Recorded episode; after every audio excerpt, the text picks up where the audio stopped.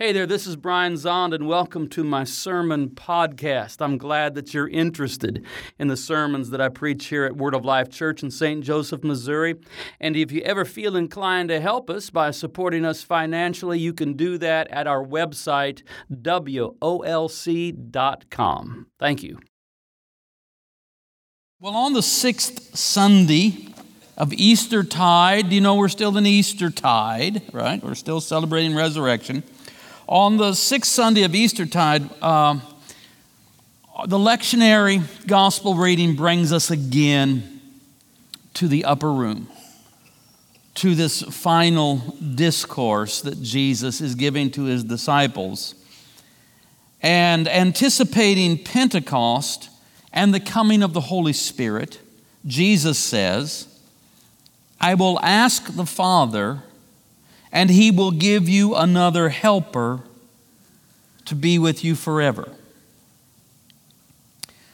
Now, the first thing I want you to notice about this promise from our Lord is the presence of the Trinity. Jesus says, I, the Son, will ask the Father, Father God, and he will give you another helper this is in reference to the Holy Spirit. So, Father, Son, and Holy Spirit all present in this promise. And from the Father and from the Son comes the Holy Spirit who comes to us as a helper. Anybody need any help? Okay, the Holy Spirit comes to us as a helper. Now, this word is translated many different ways in many different English translations. When you see that, when you see that it is apparent that no single English word is sufficient to translate some word out of a different language, then you know that that is, in fact, a very rich word that really defies a single word translation. And that's the case with this word here. So, in, in New King James, it's, it's helper, and that's the one I've used here. But in the older King James, it's comforter. In Revised Standard, it's counselor. And in the New Revised Standard, it's advocate. So you can tell they're saying, well, this, this is a big word, and we can't just quite find the perfect word in English to translate it. Uh, this is also one of those biblical Greek words that has entered into Christian vocabulary like agape. Anybody familiar with that word, that word for love? Agape. It's a Greek word, but in Christian vocabulary, we know that word. Or, or maybe some of you know koinonia, having to do with communion, fellowship, sharing, participation. Um, that word also, it's a Greek word, but it's a word that at least some in Christian vocabulary are familiar with. Well, this is one of those words parakletos, or maybe it's parakletos. I'll let the Greek experts decide on how it should be pronounced. But it actually can be anglicized as paraclete, which becomes an English word. You can find the word paraclete in an English dictionary. So we'll use, we'll use that word. And paraclete, just so you understand what I'm saying, Jesus says, And I will ask the Father, and he will send you another paraclete to be with you always. And so, so we need to get a little bit familiar with this word, paraclete. Uh, it means one who comes to the aid of another. So, helper. But it also means one who pleads the case of another. So, advocate. But it also carries the meaning of counsel and comfort. So those meanings are also present. Literally, it means someone that comes alongside, some, someone that'll be at your side. I mean, it's paraclete comes to us from the Latin through the Greek, para, to be beside, cleat, to, to lend assistance, to help. So it's, I will send you one that will come and stand by your side and help you. You know, when you're in trouble, we all need that one that will say, I'm with you. You can count on me. I'll be there. I'll be right by your side. I got your back. That kind of language. How, how comforting is that when someone of real capability says, Don't worry about it. I'm going to be with you. I'm going to walk, I'm going to walk you through this. I'm going to be at your side. I got your back. You don't have to do it alone. I'm there for you. This is what Jesus promises that the Father will send us in the Holy Spirit. Amen. Now, this word paraclete, we find it five times in the New Testament, all in the writings of John, four times in the Gospel of John, where it refers to the Holy Spirit, and once in the first epistle of John, where it refers to Jesus. So there is a connection between Jesus, the Paraclete, and the Holy Spirit, the Paraclete. Now, when Jesus says, I will ask the Father and he will give you another helper, he means, look, guys, as I have been with you, I've walked you through this. I've been teaching you. I've been with you. I've helped you. Remember that time in a storm? Remember you were in a storm and you were all freaked out. They tell you, we remember that and I helped you out. Yeah. I'm going to send you another paraclete, another helper, comforter, counselor, friend, advocate who will be by your side. So, from the Father and the Son comes this helper to be with us forever. This morning, I want to talk about the Holy Spirit as help from the sanctuary. This is a lovely phrase that we find in the Psalms. Psalm 20, verse 2 May the Lord send you help from the sanctuary. Here in Psalm 20, uh, the psalmist is praying for someone. This is a psalm of petition and blessing, and the prayer of the psalmist for the one whom the psalmist loves is May the Lord send you help. May Yahweh send you help from the sanctuary. The idea behind that is that may the presence of God that is resident within the temple come and be with you and bring you the help that you need. Because the, the temple was understood as the place of God's earthly presence. And the psalmist says, I'm going to pray for you. I'm going to pray that from the presence of God in the sanctuary in Jerusalem, help would come to you when you need it most. Well, that's nice. That's good. But, uh, you know, as we read the Old Testament, let's do it in the light of the New Testament. As we read the Old Covenant, let's do it in the light of the New Covenant. And so it, it isn't, we're not so much talking about the sanctuary as a stone temple in Jerusalem that in fact no longer exists. We're drawn to a greater, better, everlasting sanctuary. Here I'm talking about the eternal sanctuary of the Godhead. That is the sanctuary of the Holy Trinity because the Father, Son, and Holy Spirit are a sanctuary of eternal peace, love, and joy. We understand God as Father, Son, and Holy Spirit.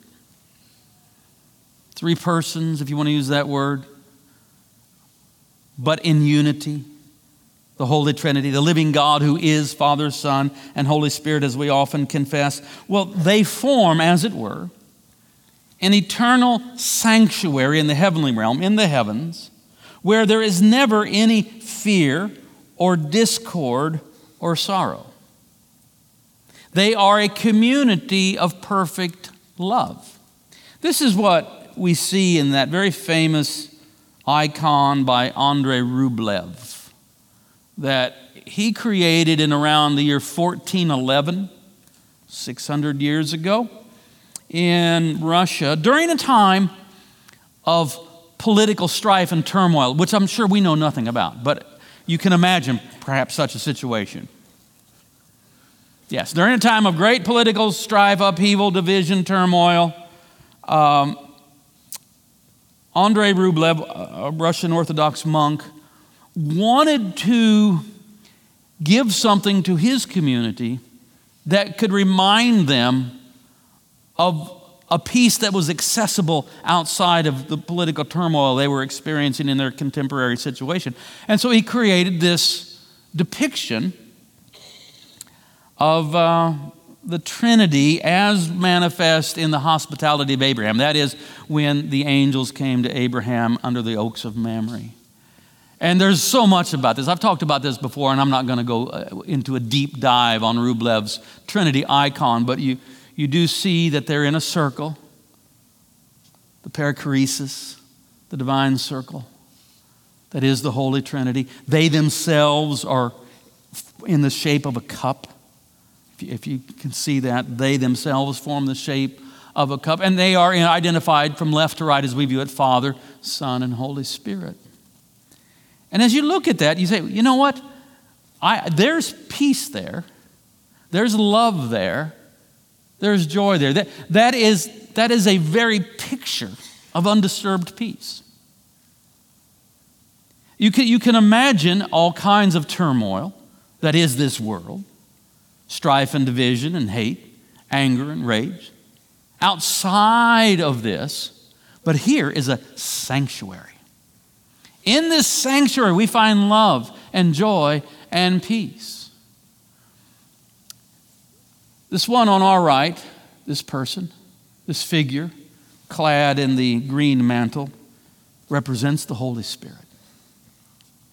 And so maybe you just even look at this, and maybe you look at Jesus, who's represented in the middle, the Son, saying to the Father, Send them the Spirit to help them. And so here we are. Anybody going through anything? Anybody feeling any kind of pressure, anxiety, turmoil? You need some help? Maybe you envision the Son saying to the Father, Send the Spirit to be their paraclete, to be their helper, to be their comforter, to be their counselor, to be their advocate, and see the Holy Spirit standing up from the table and coming to you and bringing to you the help that is present in that sanctuary.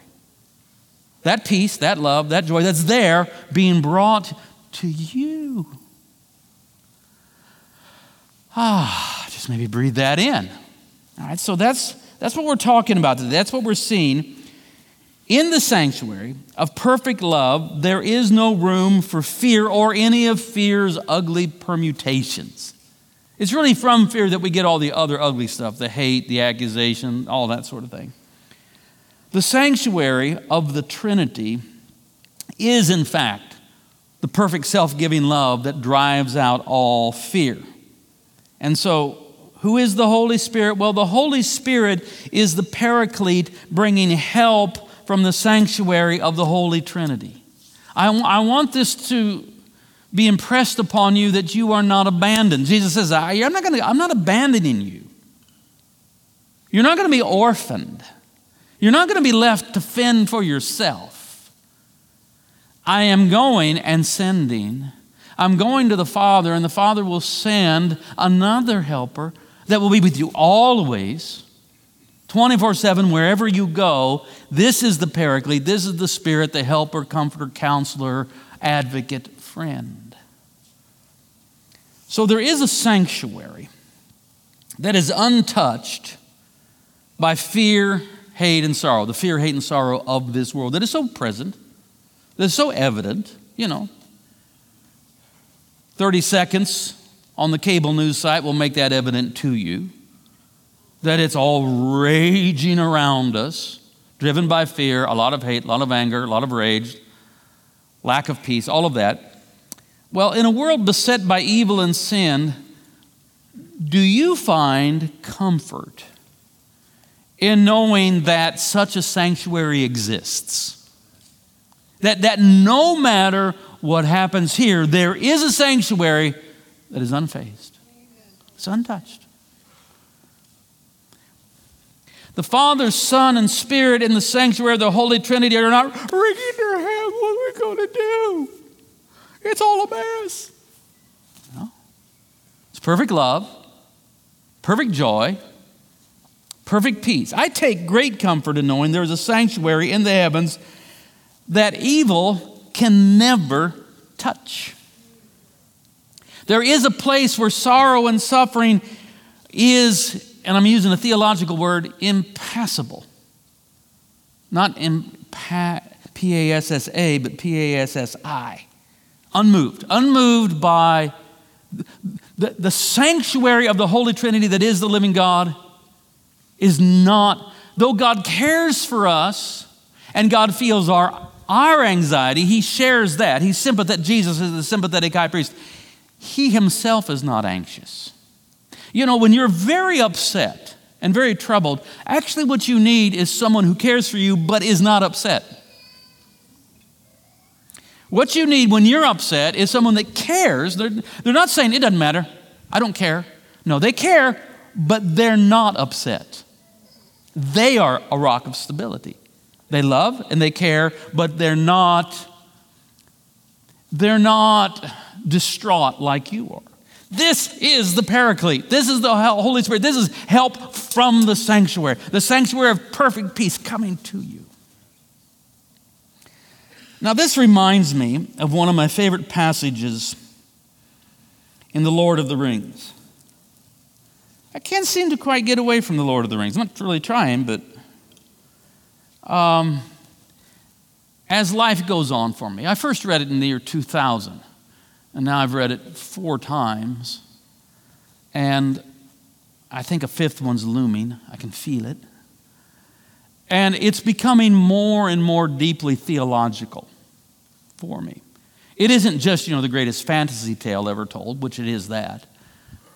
But Tolkien himself said, I have written a deeply Christian story uh, if people can perceive it. If you want a little help on how to read The Lord of the Rings as a deeply Christian story, you read uh, The Battle for Middle Earth by Fleming Rutledge, and that'll. It's, it's, like, it's like a Christian commentary of maybe, I don't know, four or five hundred pages on this, you know, 1100 page epic tale. Well, anyway, um, there's a passage, one of my favorite passages in The Lord of the Rings, is when it's towards the end of the story, it's about 900 pages in, and Frodo and Sam are passing through the land of shadow in Mordor. And they are at their lowest moment. They are very near to despair. They're out of provision, they're out of food, they're out of everything. They don't have a guide. They're under constant threat, passing through the land of shadow. As night falls, they seek refuge in some brambles. That's where they're going to find a kind of a place to hide and sleep because you know, they're always trying to avoid the eye of Sauron and the ever present threat of orcs. But as Frodo and Sam sleep in that little bramble hideout, in the middle of the night, Sam awakens and he crawls out and he peers up into the night sky. Far above the Ephel Duath in the west, the night sky was still dim and pale. There, peeping among the cloud rack above a dark tor, high up in the mountains, Sam saw a bright star twinkle for a while. The beauty of it smote his heart as he looked up out of the forsaken land, and hope returned to him. For, like a shaft, clear and cold, the thought pierced him that in the end, the shadow was only a small and passing thing there was light and high beauty forever beyond its reach. Now, for a moment, his own fate and even his master's ceased to trouble him. He crawled back into the brambles and laid himself by Frodo's side, and putting all fear aside, he cast himself into a deep, untroubled sleep. Oh, that's such a beautiful passage. Of course, this is Tolkien's way of talking about heaven and the throne of God, untouched by the powers of evil.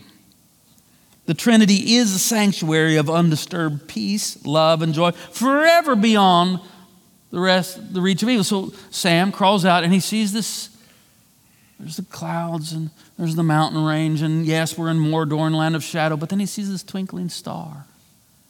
And he realizes, ah, there is beauty and light untouched by shadow. And after all, what is the shadow? It is but a passing thing.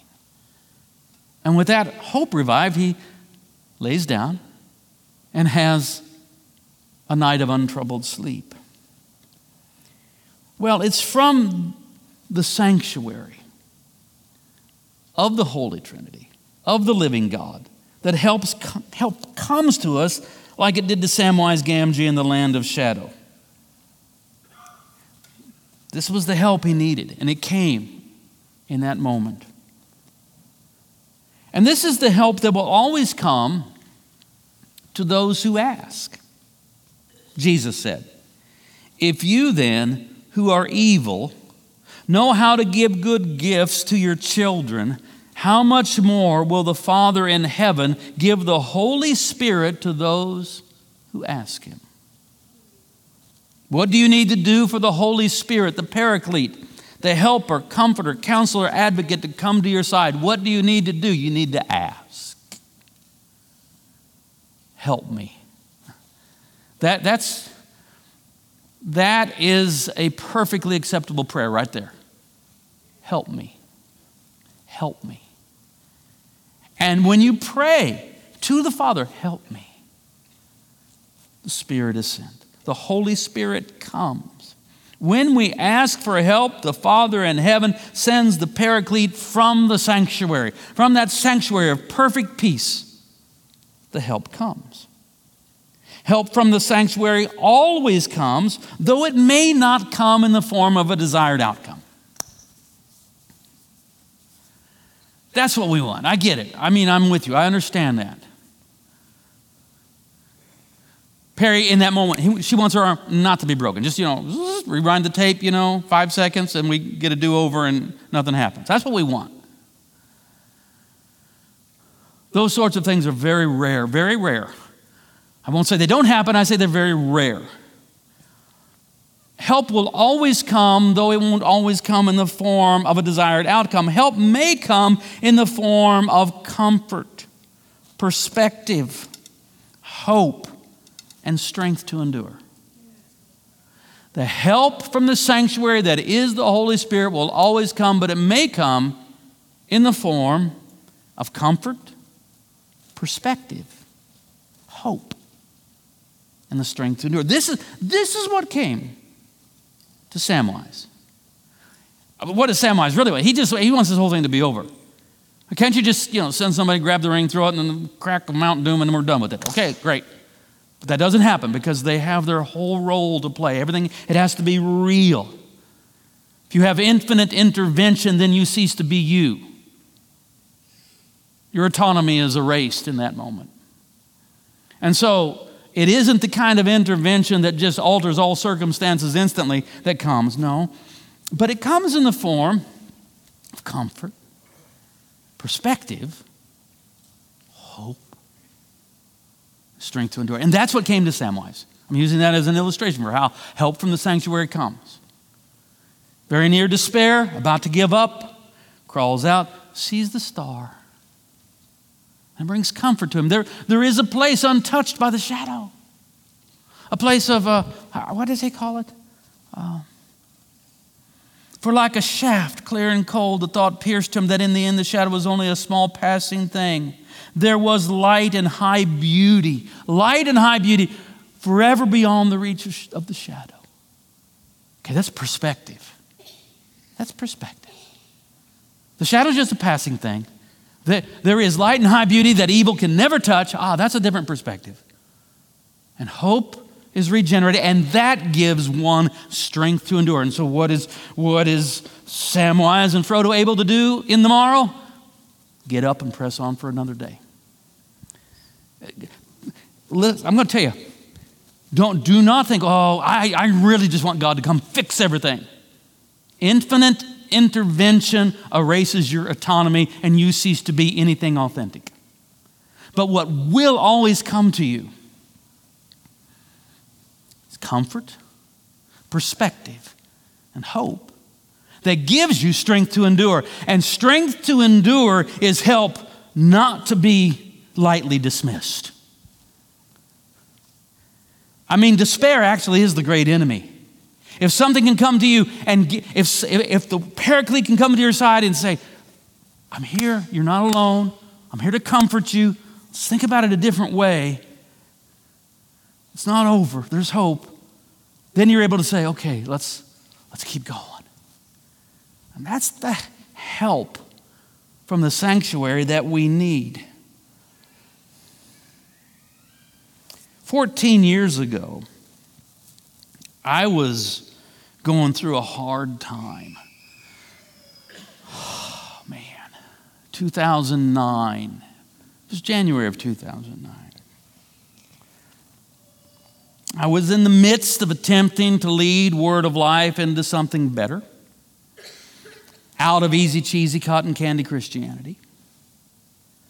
Who knew that cotton candy was so popular?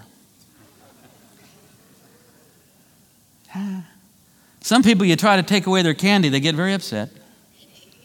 They misread you, they malign you, misrepresent you, and that caused me great pain.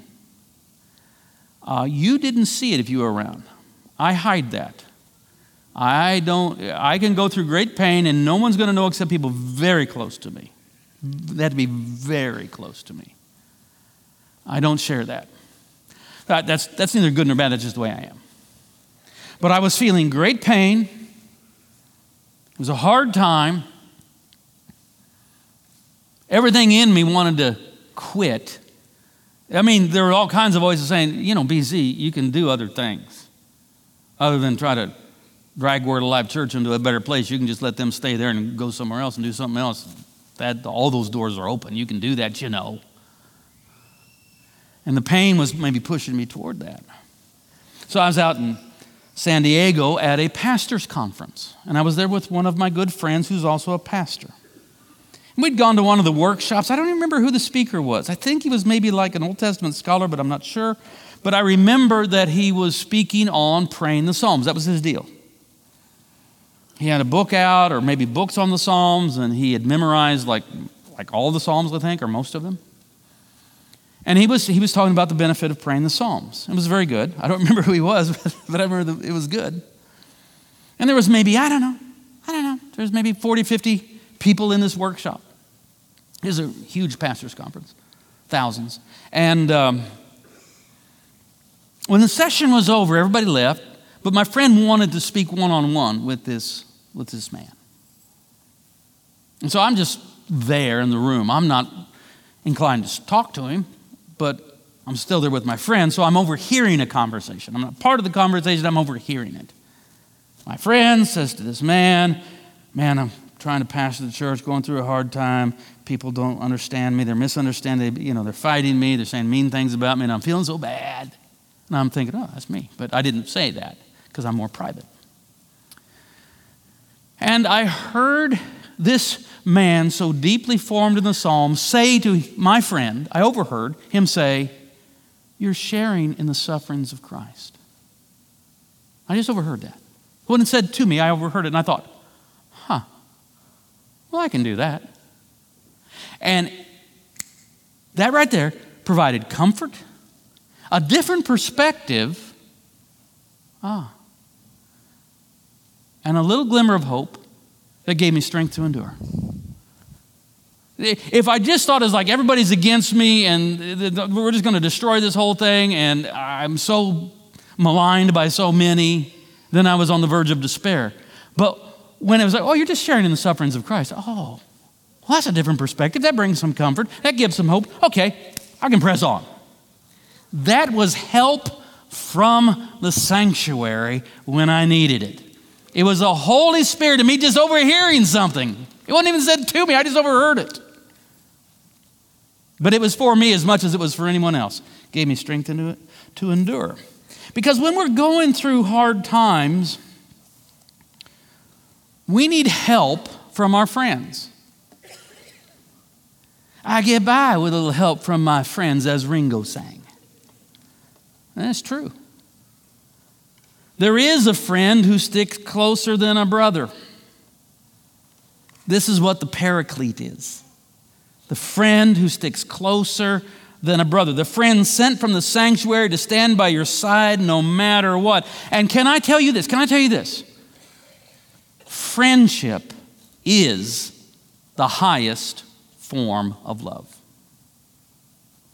Friendship is the highest form of love. You marry out of romantic love, but you do so in the hope of becoming friends. It's, it's romantic love that brings you to the altar. But after you've said your I do's and had the reception, had your honeymoon, and actually begin to do life together, the hope is that eventually you can become real friends. Because friendship is the highest form of love. And this is the paraclete help sent from the sanctuary. That is the sanctuary of divine love. Sent from the sanctuary of divine love to be your friend. And a true friend is one who will tell you the truth, even about yourself. A true friend may not always agree with you, but a true friend will never abandon you, never forsake you, will always stand by you, right? A true friend says, I don't, I don't agree with the path you're taking right now, but still I'm here for you. But I need to tell you the truth. All right, this is the Holy Spirit. Another proverb the kisses of an enemy are deceitful, but faithful are the wounds of a friend. The paraclete may occasionally wound us, wound our conscience with some conviction. This is part of the work of the Holy Spirit. But the Holy Spirit is also the friend that will bring comfort and healing when we need it. The Paraclete is the helper sent to be with you, just like Jesus was with his disciples. So, the Holy Spirit is not a nagging scold, but a friend to help and comfort you. The Holy Spirit is the spirit of divine advocacy, the spirit of God's eternal love. The Holy Spirit is the paraclete, the friend who is always by your side. The Holy Spirit is help from the sanctuary, a sanctuary in the heavens, untouched by evil, fear, hate, and the despair of this world. Amen and amen. Stand up with me.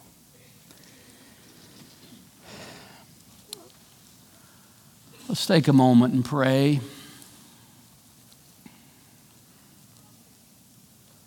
Father, in the name of the Son, we ask you to send us help from the sanctuary.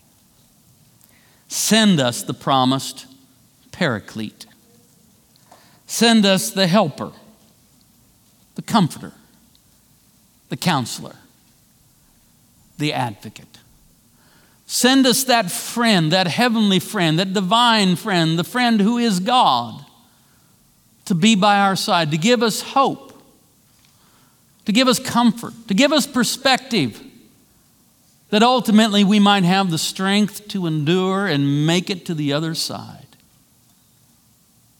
Come, Holy Spirit. Be that promised friend, help, comfort, counsel, advocacy that gives us comfort, hope, perspective, and the strength to endure. In Jesus' name, amen and amen. And now we come to the table of the Lord. Join with me, first, in confessing our Christian faith. I believe in God, the Father Almighty, creator of heaven and earth. I believe in Jesus Christ, his only Son, our Lord. He was conceived by the power of the Holy Spirit and born of the Virgin Mary. He suffered under Pontius Pilate, was crucified, died, and was buried. He descended to the dead. On the third day, he rose again. He ascended into heaven and is seated at the right hand of the Father. He will come again to judge the living and the dead.